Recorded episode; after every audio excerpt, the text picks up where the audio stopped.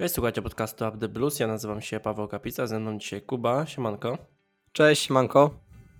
Nagrywamy od razu po spotkaniu, tak jak u nas zwykle to już y, było i będzie, i jest i, i w sumie też taki charakterystyczny y, znak naszego podcastu, ale tym razem no, drugie spotkanie y, tego sezonu, no i przegrane, szybko przegrane, można powiedzieć, że jednak patrząc na terminarz spodziewaliśmy się może tej, tej porażki meczu z Liverpoolem, jednak um, po dobrym początku, właśnie po starciu z DRS mieliśmy naprawdę duże, duże, tak, duże takiego pozytywnego myślenia. Kuba, przegrywamy 3-1 z West Hamem na London Stadium i wydaje mi się, że to, to, to spotkanie to było taki um, pokazanie tego, jak Chelsea jeszcze dużo musi przepracować, żeby tych, te pozytywne rzeczy można było w końcu wynieść, bo dzisiaj zobaczyliśmy taką starą, nową Chelsea. Tak, zgodzę się z tym zdecydowanie. I powiem Ci, że jedyną rzeczą chyba, którą zrobię w tym sezonie na plus, to jest e, nie wchodzenie od razu po meczu na Twittera, bo wydaje mi się, że może tam być teraz dużo negatywnych e, komentarzy po meczu, bo po tym spotkaniu z Liverpoolem wydaje mi się, że troszeczkę nam e, może to spotkanie zasłoniło obraz tej rzeczywistości, w której e, mieliśmy wchodzić w ten sezon, czyli to nie miały być mecze cały czas wygrane, nie mieliśmy przecież bazować na posiadaniu piłki, tylko to miała być spokojna właśnie transformacja tej ekipy, żeby ona wyglądała coraz lepiej, a to spotkanie z Liverpoolem już nam narobiło troszeczkę takiej ochoty, bym powiedział, żeby zobaczyć taką już od razu lepszą piłkę, no a tego się od razu z, z meczu na mecz nie da zrobić i było po prostu wiadome, że takie właśnie mecze jak z West Hamem będą się przydarzały i pewnie jeszcze w tym sezonie wiele razy się przydarzać będą, więc musimy być po prostu spokojni. Ten mecz, y, no tak jak powiedziałeś, mecz y, z Liverpoolem, no trzeba troszkę odciąć grubą kreską mimo wszystko. To było dobre spotkanie. Przy tamtym remisie mogliśmy sobie mm, powiedzieć, że z tego remisu możemy być niesamowicie zadowoleni. Tutaj, w, kiedy West Ham prowadziło 2 do 1, y, ja uważam, że ten remis byłby mimo wszystko i tak porażką, więc więc y, tutaj takie role się odwróciły, ale zacznijmy sobie od samego początku, czyli od ustawienia. To ustawienie było bardzo podobne do tego, jak nie identyczne praktycznie poza Jamesem i Gusto y, do tego spotkania z Liverpoolem. Y, tak jak powiedziałem, tutaj brak Jamesa przez uraz, wszedł w jego miejsce Malo Gusto ale no to ustawienie różniło się po raz kolejny od tego, jak y, Mauricio Pochettino grał w presezonie. Mnie to troszkę mm, dziwi. Wiadomo, Mauricio Pochettino nie jest trenerem, który wprowadza niesamowite zmiany taktyczne pod stricte przeciwnika, ale spodziewałem się, że jednak mm, może sam fakt, że zaczynamy mecz, y, ogólnie sezon y, z Liverpoolem, na meczu z Liverpoolem, to że mm, te takie dziwne, inne zagranie taktyczne było właśnie tym spowodowane, że już na West Ham wrócimy do tego, co prezentowaliśmy e, w presezonie, czyli gra twardo czwórką, czwórką z tyłu i jakieś takie niekombinowanie, bo to wyglądało całkiem nieźle. Tutaj no, wracają te, te wahadła. Oczywiście to wyglądało w pewien sposób, e, wiadomo też charakterystycznie, to to nie było takie stricte ustawienie z wahadłowymi, bo ja raczej mm, po tym jak Ben Chilwell był ustawiony na boisku, y, jak w jakich strefach się poruszał, ja byłem skłonny, jestem skłonny powiedzieć, że tutaj raczej była ta czwórka z tyłu, że ten Colville był po lewej stronie, a Ben Chilwell był takim y, piłkarzem, który raczej był na lewym skrzydle, niż, niż jako tak stricte wahadłowym, bo patrzymy sobie nawet na jego średnie ustawienie w, e, na boisku, no to jest e, drugim najwyższym piłkarzem, e, najwyżej ustawionym piłkarzem z Chelsea na boisku, wyżej był tylko mimo wszystko Karni Chukwuemeka, bo, bo Jackson gdzieś mi, gdzieś niżej ustawione były z tego co y, widzę, ale tak jak średnio wiadomo, ale no Ben był niesamowicie wysoko ustawiony to u niego i jest charakterystyczne, jeśli chodzi o y, grę u Mauricio y, Pochettino. Zobaczymy jak to będzie wyglądało później, ale no ustawienie no praktycznie identyczne, system identyczny, ale jak ty Kuba patrzysz na to, jak Mauricio Pochettino podszedł do tego początku sezonu, że tutaj no, w porównaniu do presezonu kompletnie się to różni. No ja się przede wszystkim nie spodziewałem chyba Gallaghera. Jeżeli chodzi o ustawienie, to Zgadzam się ze wszystkim, co powiedziałeś i jedynie cały czas mnie zastanawia, kurczę, ten Gallagher, który zresztą to, no, ta pierwsza bramka to była głównie jego wina, bo on nie doskoczył. E, nie, znaczy, doskoczył nie doskoczył, w ogóle nie skoczył. W ogóle nie doskoczył, tak. No e, więc tu w ogóle już mnie zmartwił ten Gallagher, bo spodziewałem się, zresztą jak ty też Kajsedo w pierwszym składzie, który zresztą później się już tym, wy, tym występem z ławki też też nieszczególnie podpisał, ale no ogólnie cały zespół po prostu w pierwszej połowie wyglądał dla mnie, nie wiem jak dla ciebie, identycznie jak mecz z Liverpoolem, a to wszystko właściwie siadło, siadła ta formacja, te wszystkie jakby schematy w drugiej połowie, bo dla mnie druga połowa to były po prostu cały czas flashbacki z ery Grahama Pottera, gdzie cały czas po prostu nie było pomysłu na grę, gdzie to wszystko się rozjeżdżało. Ja właściwie przez ostatnie 20 minut meczu. Ja wiedziałem, że tam nie padnie już żadna bramka dla Chelsea. To po prostu dla mnie wyglądało identycznie jak e, koniec poprzedniego sezonu. Ogólnie całe to spotkanie wyglądało można powiedzieć w taki sposób, że, że Chelsea grała, West Ham bramki strzelało i, i tutaj można też być zaskoczonym, bo y, spotkanie przy przegrywaniu już 2 do 1 po bramce Antonio, tutaj trzeba uznać mimo wszystko wyższość i jakby klasę Jamesa Warda-Prowse'a, bo on przecież debiutował w West Hamie w tym spotkaniu. On jakoś widoczny nie był, ale no zrobił to, co potrafi najlepiej, czyli po prostu podawał.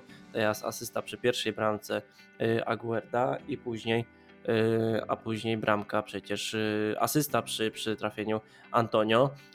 Później w 67 minucie czerwona kartka właśnie strzelca pierwszej bramki dla West Hamu tutaj niesamowicie nieodpowiedzialne zagranie, no ale ten moment, mm, ja przynajmniej po tym momencie spodziewałem się, że Chelsea y, wykorzysta te, te, te osłabienie West Hamu, że tutaj y, wrócimy do tego, jak Chelsea grała w pierwszej połowie, bo tak jak powiedziałeś, pierwsza połowa to, to jest to, co oglądaliśmy z Liverpoolem, czyli Chelsea dobrą, Chelsea, która potrafiła y, postraszyć i tutaj no, brakowało szczęścia też. Ten rzut karny Enzo Fernandeza bardzo dużo w tym spotkaniu y, wniósł takiego negatywnego, jeśli chodzi o Chelsea, no bo to, co Mauricio Pochettino powiedział teraz y, w pomeczowej konferencji, że, że, że ten rzut karny i nietrafienie tego rzutu karnego to jest niesamowite rozczarowanie ze względu na to, że nie, po prostu nie było takiej nagrody, takiej nagrody w postaci bramki, w postaci wyjścia na prowadzenie przed przerwą.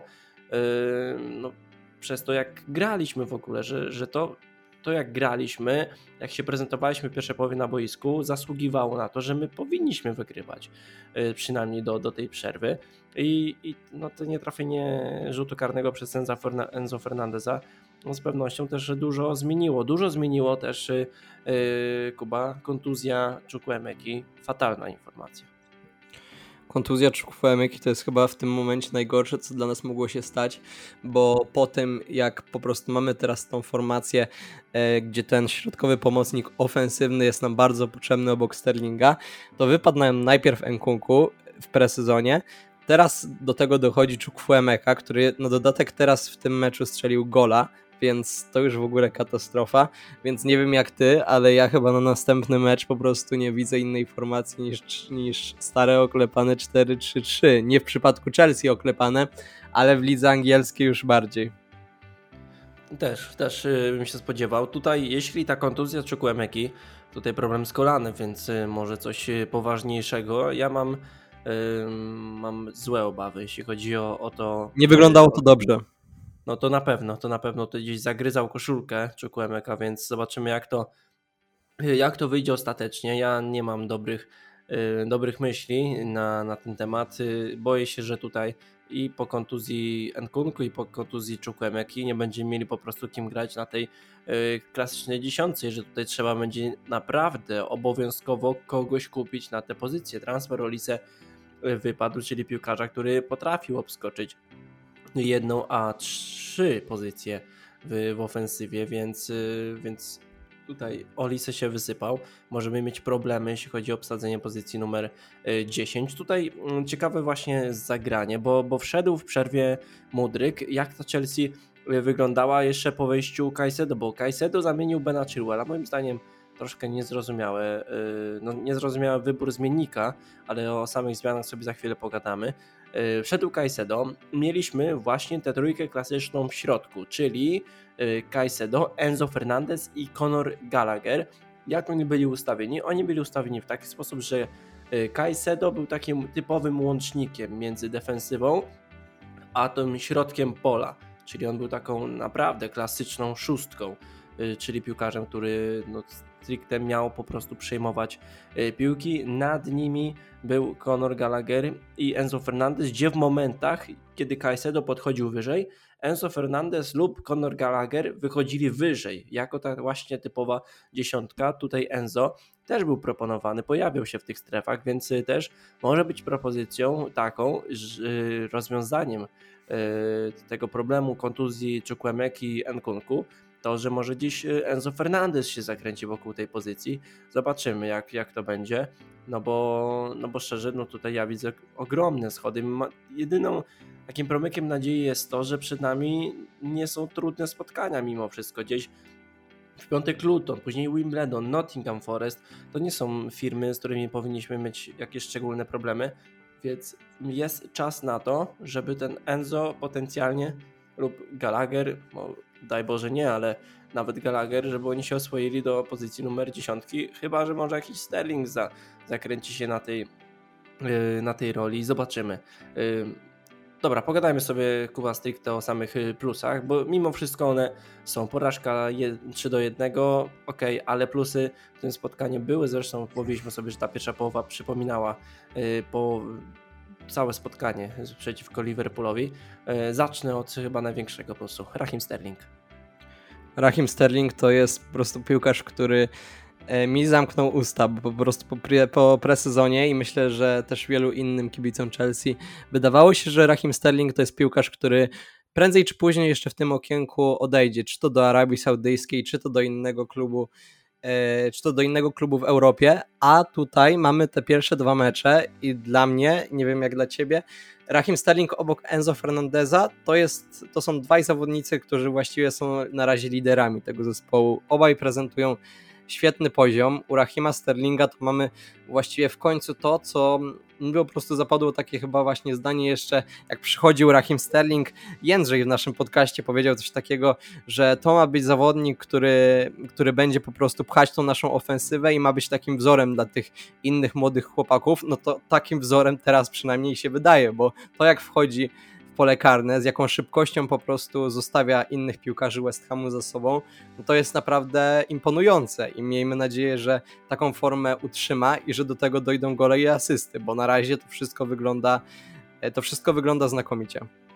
No dzisiaj widzieliśmy u niego to, co chcieliśmy widzieć. E, zresztą my, Kuba, nagrywaliśmy e, podcast o, o Sterlingu, kiedy To może jeszcze... ty, Paweł, może nie, może nie Jędrzej, nie, to tak, to, to, my, to my nagrywaliśmy podcast o, o potencjalnym przyjściu Rahima Sterlinga, co może wnieść do zespołu. O dziwo tamten transfer wypalił, yy, wiedząc, że, że my nagraliśmy taki podcast, więc yy, wiadomo, kto nas słucha, ten wie, że, że jest yy, widmo, jakaś taka klątwa naszego podcastu, jeśli chodzi o nagrywanie audycji o piłkarzach jeszcze przed ich przyjściem, ale, ale to mniejsza. Rahim Sterling w tym spotkaniu i, spotkaniu i w spotkaniu z Liverpoolem pokazał Y, po prostu Rahima Sterlinga z, z Manchesteru City. Tak tylko chcemy oglądać. Dzisiaj sześć udanych driblingów. Patrzymy sobie na piłkarzy, mm, którzy tymi driblingami też się popisywali w tym spotkaniu. Na drugim miejscu jest y, Benrama z West Hamu i tam tylko dwa udane driblingi. Zresztą sama ta liczba, sześć udanych driblingów w porównaniu do, te, do tego za co karaliśmy i ganialiśmy Rahima Sterlinga w poprzednim sezonie, czyli za to, że on nie, wygra, nie wygrywał driblingu z żadnym piłkarzem. Naprawdę, za każdym razem, kiedy próbował, on odbijał się od tych obrońców.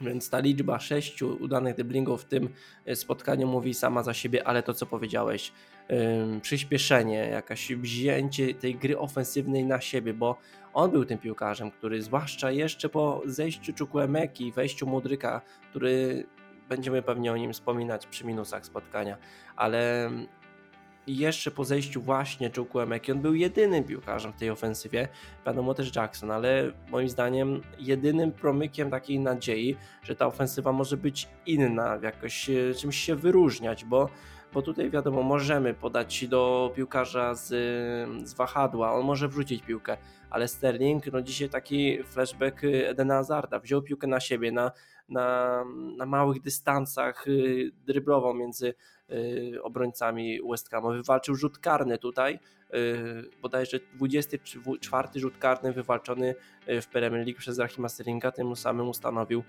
rekord tych wywalczonych 11, więc no, to wszystko pokazuje, że przede wszystkim widzimy Sterlinga zupełnie innego niż y, z presezonu, że, że tym presezonie karaliśmy i nie mogliśmy patrzeć na tego Sterlinga.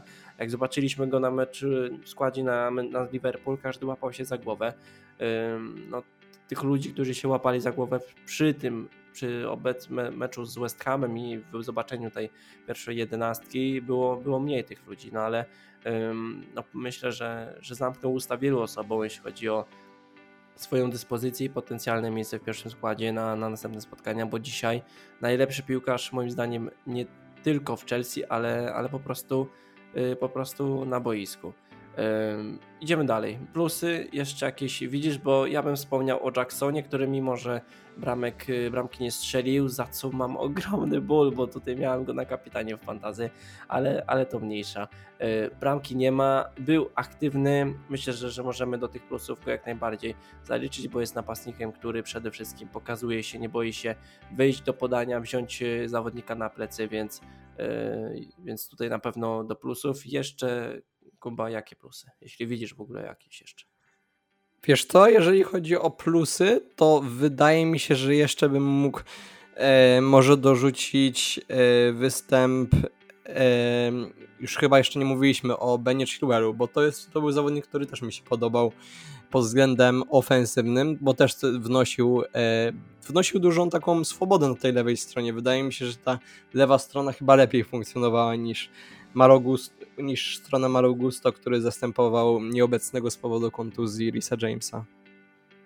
No to jak najbardziej. No wspominaliśmy wcześniej przed o tym, że Ben Chilwell u Mauricio Pochettino odnajduje się w zupełnie innej e, roli. W tę rolę zobaczyliśmy też w tym spotkaniu, bo w pewnych momentach on grał obok y, Jacksona i to było niesamowite, że, że jednak no wiemy, że, że ci wahadłowi Chelsea są nastawieni ofensywnie, ale no kiedy w pierwszej połowie Ben Chilwell grał naprawdę niesamowicie, to dzisiaj Malo Gusto był mniej wykorzystywany, no wiadomo ze względu na, na, na zwykły balans, że, że, że kiedy Chilwell jest tak angażowany w ofensywie, to, to ktoś musi te tyły zabezpieczyć. Y, no ale Ben Chilwell, no nie dość, że kapitan w tym spotkaniu, no bo y, Jamesa zabrakło, no ale też y, fantastycznie dzisiaj zagrał. Znaczy, no fantastycznie, moim zdaniem fantastycznie nie, ale zagrał przyzwoicie i pokazuje, że, że w tej nowej roli jak najbardziej się potrafi odnaleźć.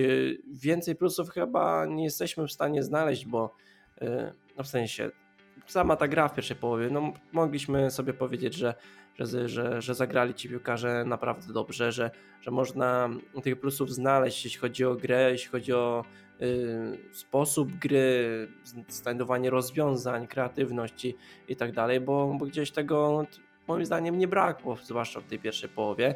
No ale mimo wszystko plusów w tym meczu w porównaniu do tego poprzedniego meczu z Liverpoolem jest y, więcej i o tych minusach sobie yy, pogadajmy. O wiem, jeszcze mi się przypomniał jeden plus, mhm. yy, co chyba pisałem też na swoim Twitterze. Bardzo mi się podoba to, że Mauricio Pochettino wyszedł dokładnie tym samym ustawieniem i jedyną zmianą był ten Malo Gusto, bo to jest rzecz, którą mało który trener Chelsea praktykował w ostatnim czasie i dużo kibiców się właściwie dziwiło, dlaczego nie ma Caicedo, dlaczego nie ma e, jeszcze kogoś, a tutaj no właśnie wydaje mi się, że Chelsea teraz jest najbardziej potrzebny właśnie, właśnie ten spokój i ta budowa zespołu, żeby to przynajmniej na tych, na tych fragmentach mniej więcej tak samo wyglądało, no bo tutaj mamy cały czas jakieś debiuty, Malo Augusto, przecież pierwszy mecz Premier League. U niektórych to był dopiero drugi mecz, więc wszyscy muszą jakby też dopiero poznawać siebie i swoje jakby takie nawyki na boisku, więc no musimy, żeby to po prostu jakoś w miarę systematycznie wyglądało, no chociaż w miarę podobnie.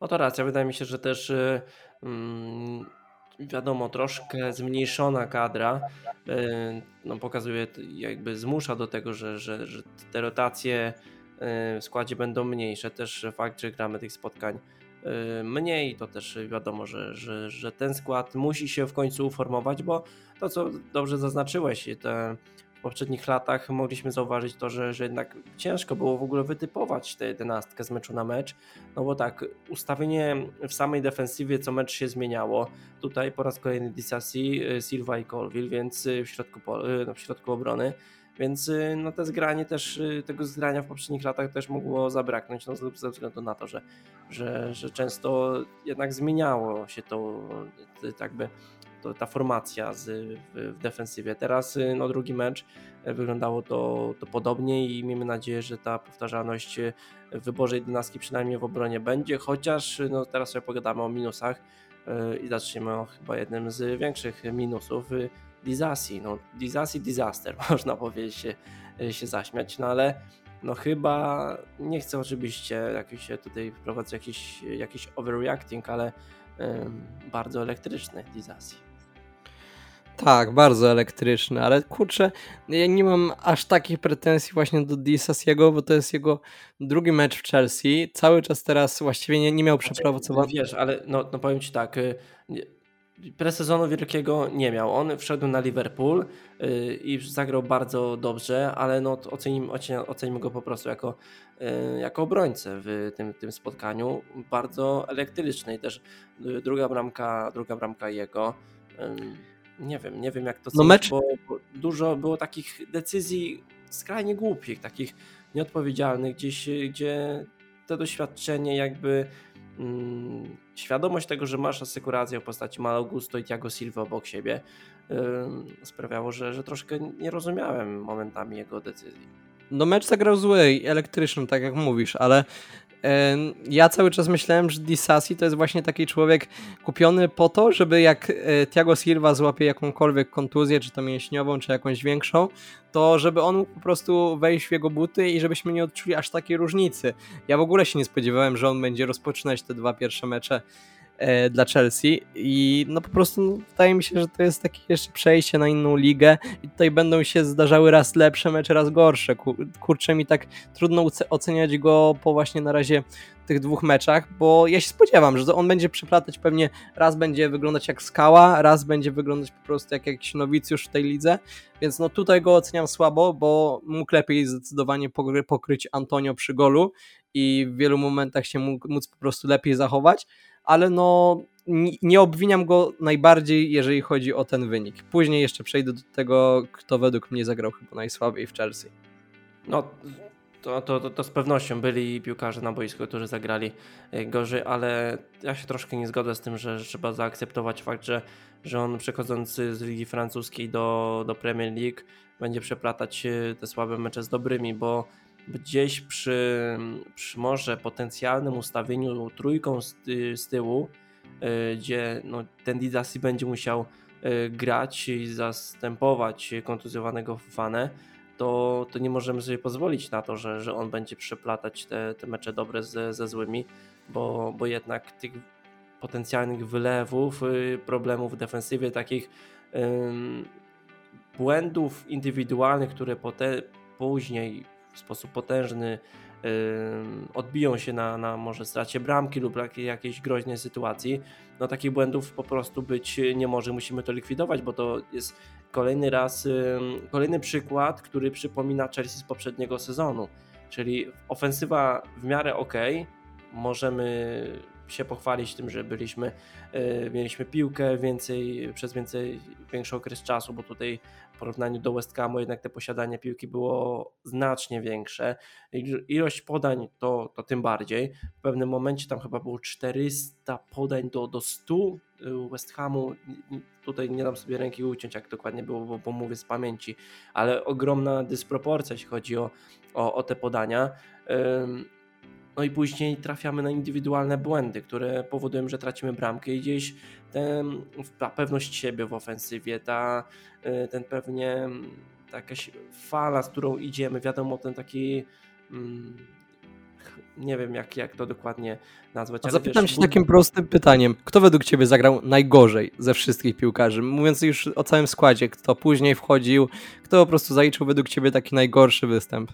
No najgorsze, no to chyba nie, niedaleko szukać. On, Moises Caicedo, no, nie, zagrał dużo, ale jednak no, no chłopak wszedł i chyba zaliczył jeden z najgorszych debiutów, jaki można było zaliczyć. Y, nie wiem, no tu musimy być świadomi, jeśli chodzi o to Moisesa Caicedo, jednak on okres przygotowawczy kompletnie ominął przez te, co, przez tę sagę z, z transferem, więc tutaj może jakiś czynnik usprawiedliwiający, ale wszedł z jakąś taką pewnością siebie, jakąś moim zdaniem arogancją. Nie wiem, nie wiem jak to. Moises Caicedo, ale... zgoda, ale ja bym jeszcze tutaj dorzucił Mudryka do tego, bo to kurczę strasznie no, się zawiodło. Mudryk fatalna zmiana, ale tak jeszcze wracając, o nim sobie za chwilkę powiemy o Mudryku, ale sam Caicedo, no nie wiem, ta, był moment, gdzie on z pakietą, tak miał moment w narożniku, jakoś tak, yy, nie wiem, czy to wiadomo, doświadczenie, jakby świadomość swoich umiejętności, że on tam wiesz, Sterlinga chyba odciągnął, że, że ja biorę paketę jeden na jeden, nie? Że, że tam y, jeden, dwa razy nie przeszedł go pakieta i wiesz o co chodzi, nie? Ale, ale tak, stracili raz, y, doszło do sytuacji, gdzie źle podał i doszło do bardzo groźnej sytuacji, gdzie mogliśmy stracić bramkę, tam nas uratował Sanchez, y, później ten rzut karny, ogólnie stracił chyba piłkę 8 razy w tym, w tym krótkim mimo wszystko wejściu, fatalne, fatalne wejście, ale oczywiście nie, nie skreślamy Kajsedo. Wiadomo, że, że tutaj y, kibice na Twitterze już y, przesadzają, czy da się zwrócić tego Kajsedo. Ja oczywiście tutaj y, tym, tym występem nie, nie podważam tego, że to jest pomocnik na lata i że, że tutaj on z Enzo Fernandezem będzie niesamowitym duetem w lidze, ale, ale no jeśli mówimy stricte o tym spotkaniu, to jeden z gorszych. Gorszy moim zdaniem też albo na równi. Nie, nie, Kajsado jednak był najgorszy moim zdaniem. Ale też, też słaby był Mudryk, bo, bo on wszedł, no i kurczę, no naprawdę ogromna przepaść umiejętności. Znaczy, my tu mamy chyba... Umiejętności, wpływu, wpływu na grę w ofensywie, e, ogromna przepaść y, między tym, co widzieliśmy w pierwszej połowie, gdzie na tej pozycji był Chukwemeka i później, kiedy był Mudryk, bo ja troszeczkę nie rozumiem zamysłu Mudryka, co on chce zrobić na boisku, co on chce w ogóle robić na boisku. My mieliśmy chyba kurczę odwrotny obraz tego, jak to wyglądało w presezonie, bo po Mudryku spodziewaliśmy naprawdę wiele, że to, że to będzie po prostu piłkarz, który będzie nas zachwycać na początku tego już właściwego sezonu, a po Sterlingu się niczego nie spodziewaliśmy, a dostaliśmy zupełnie odwrotną wersję tych obu piłkarzy, gdzie Sterling nas po prostu tymi swoimi rajdami zachwyca, a Mudryk tym wejściem strasznie nijakim, bo on właściwie nic nie zrobił, a przy tym strzale to właściwie nie wiem, co to był za strzał, bo on był oddany w tak dziwny sposób, że myślałem, że to leci, e, że to leci na trybuny, a nie wiem, gdzie ta piłka, prawdę mówiąc, poleciała. Więc, no nie wiem, po Mudryku jestem chyba najbardziej właśnie zawiedziony ze wszystkich piłkarzy Chelsea. Znaczy, bo on też jakąś taką dziwną presję niepotrzebną moim zdaniem wprowadza na siebie. Y, pierwsze, no wiesz, on wziął też dziesiątkę, bardzo ciężki numer na siebie, ale, ale to też jakieś takie te wypowiedzi, wiesz, o nie wiem, czy, czy widziałeś ostatnio o tym. Tak, tak, Wini. Y, że, że on jak usprawiedliwia się, że zobaczcie co, co Vinicius jak grał w pierwszym sezonie, jak gra teraz, więc taką niepotrzebną presję nakłada na siebie, no ale wiadomo, to jest piłkarz młody, no ale wejście kompletnie blade i tutaj mogliśmy widzieć ogromną przepaść e, wpływu na grę na z tej lewej strony, kiedy był Chukwemeka, kiedy był e, Mudryk. Zresztą, jeśli e, później, jeśli, kiedy został Mudryk, jeszcze został zmieniony później Ben Chilwell i to, to gry lewą stroną w ogóle nie było. I tutaj też zaczęliśmy agresywniej używać Malagusto, też Rahim Sterling, on, on przez całe spotkanie by wyglądał, wyglądał dobrze i jako jedyny w ofensywie y, z Jacksonem. Próbowali cokolwiek zrobić y, w tej drugiej połowie, no ale ogólnie całe to spotkanie trzeba uznać za, za takie powrót do, na stare śmieci, że to była Chelsea, która wyglądała dobrze, ale której zabrakło przede wszystkim tych y, tej klinicznej skuteczności, tej, tego tego po prostu finalizowania y, tego wszystkiego, jak my wyglądaliśmy na boisku, że, że my możemy wyglądać nieźle, ale do, dopóki my nie będziemy wykorzystywać sytuacji, dopóki my tej przewagi y, optycznej na boisku, tej przewagi też y, realnej, jak, jak to wyglądało, bo my byliśmy o wiele lepszym zespołem od Tottenhamu, Boże, od West Hamu, no trzeba to wykorzystywać, bo nawet jeśli West Ham grał w dziesiątkę Kuba, to, to my i tak dawaliśmy się w łatwy sposób nadziewać na te kontry. I to najbardziej jakby boli, jakby to jak wygląda defensywa, bo, bo kiedy West Ham przy wyniku 2 do 1 gra w dziesiątkę, nagle zmiany, wchodzi Ogbonna, yy, później wchodzi jeszcze Edson Alvarez, yy, schodzi James Ward-Prowse, yy, jakby te wszystkie ofensywne jak, mm, potencjalne wybory i możliwości y, West Hamu zostały skrócone praktycznie do zera, został ten paketa. Yy, no a my dalej i tak dalej dawaliśmy się nadziewać, nadziewać na te kontry w bardzo łatwy sposób i, i, i, to najbardziej, najbardziej boli. I zaraz po tym, że, że my po prostu tej przewagi nie jesteśmy w stanie wykorzystywać i znowu błędy indywidualne sprawiają, że my tracimy głupio bramki, przez co ta, mm, ta, dobra, ta dobra gra się załamuje. I nie A nie wiem, uważasz tutaj... trochę, że też takie mecze są potrzebne nam, żeby właśnie ten styl pokazać, ale też no kurczę, no czasami nie ten dzień, nie ten, nie wiem nawet co mogę to określić, ale no na przykład porównując na przykład do Pottera, to tam nie było wyniku i nie było też stylu, a tutaj mamy chociaż ten styl i widać, że to kurczę, chociaż coś się w tej Chelsea zmienia, jeżeli chodzi przynajmniej o pierwszą połowę, no bo już o drugiej nie będę mówić, bo tam to już się wydarzył chyba naprawdę jakiś kataklizm. Znaczy, powiem tak, ja tutaj może, może to brzmieć jakbym y, y, przesadzał z tą, z tą reakcją, jakbym tutaj skreślał wszystko, co robi Mauricio Pochettino w Chelsea. Absolutnie nie. Uważam, że, że taki mecz i tak prędzej czy później by się wydarzył. Lepiej, żeby to się wydarzyło na samym początku, gdzie my możemy powiedzieć, że to jest dopiero no, rzeczywiście początek, że, że tutaj jeszcze pracujemy i też y, Pochettino mówi, że, że no, to jest dopiero start, że tutaj ci piłkarze jeszcze muszą się, się ograć ze sobą, że, że to jest ten słynny w cudzysłowie proces i, i ale tak po prostu stricte oceniając to spotkanie, no to była tak powrót do, do tej tragicznej przeszłości. Miejmy nadzieję, że to się po prostu odetnie. Teraz jest seria takich spotkań, gdzie rzeczywiście możemy e, tę pewność siebie zbudować, bo West Ham potencjalnie był rywalem do, do pyknięcia i też to spotkanie powinniśmy wygrać, ale, ale też nie był przeciwnikiem, który, na którym powinniśmy się łatwo przyjechać. Nie przyjechaliśmy się, był przeciwnikiem, który postawił warunki i który przede wszystkim nie tylko może nie grał, ale po prostu strzelał bramki, co trzeba im y, uznać. Y, wydaje mi się, że to tyle. Nie ma co tutaj rozgadywać się też za bardzo na temat tego spotkania, bo to jest dopiero początek. Też nie ma co przesadzać z tą reakcją, nie ma co ganiać y, psów na, na, na Chelsea, no bo y, gdzieś te plusy i ten zalążek dobrej gry jest, jeszcze trzeba wyeliminować to, co po prostu było charakterystyczne w poprzednim sezonie, ale to już mówiliśmy sobie o tym wcześniej. To byłoby tyle, Kuba. Słyszymy się po Luton, ten mecz w piątek, tam okazja do tego, żeby sobie tę reputację podbudować i żeby sobie podbudować przede wszystkim licznik bramek strzelonych, jak na razie. Nie, mnie już wtedy na pewno niestety nie będzie, bo jadę odwiedzić naszego, e, naszego podobie, podopiecznego Dawida Datrofonfanę w, w Berlinie, w jego klubie Union Berlin.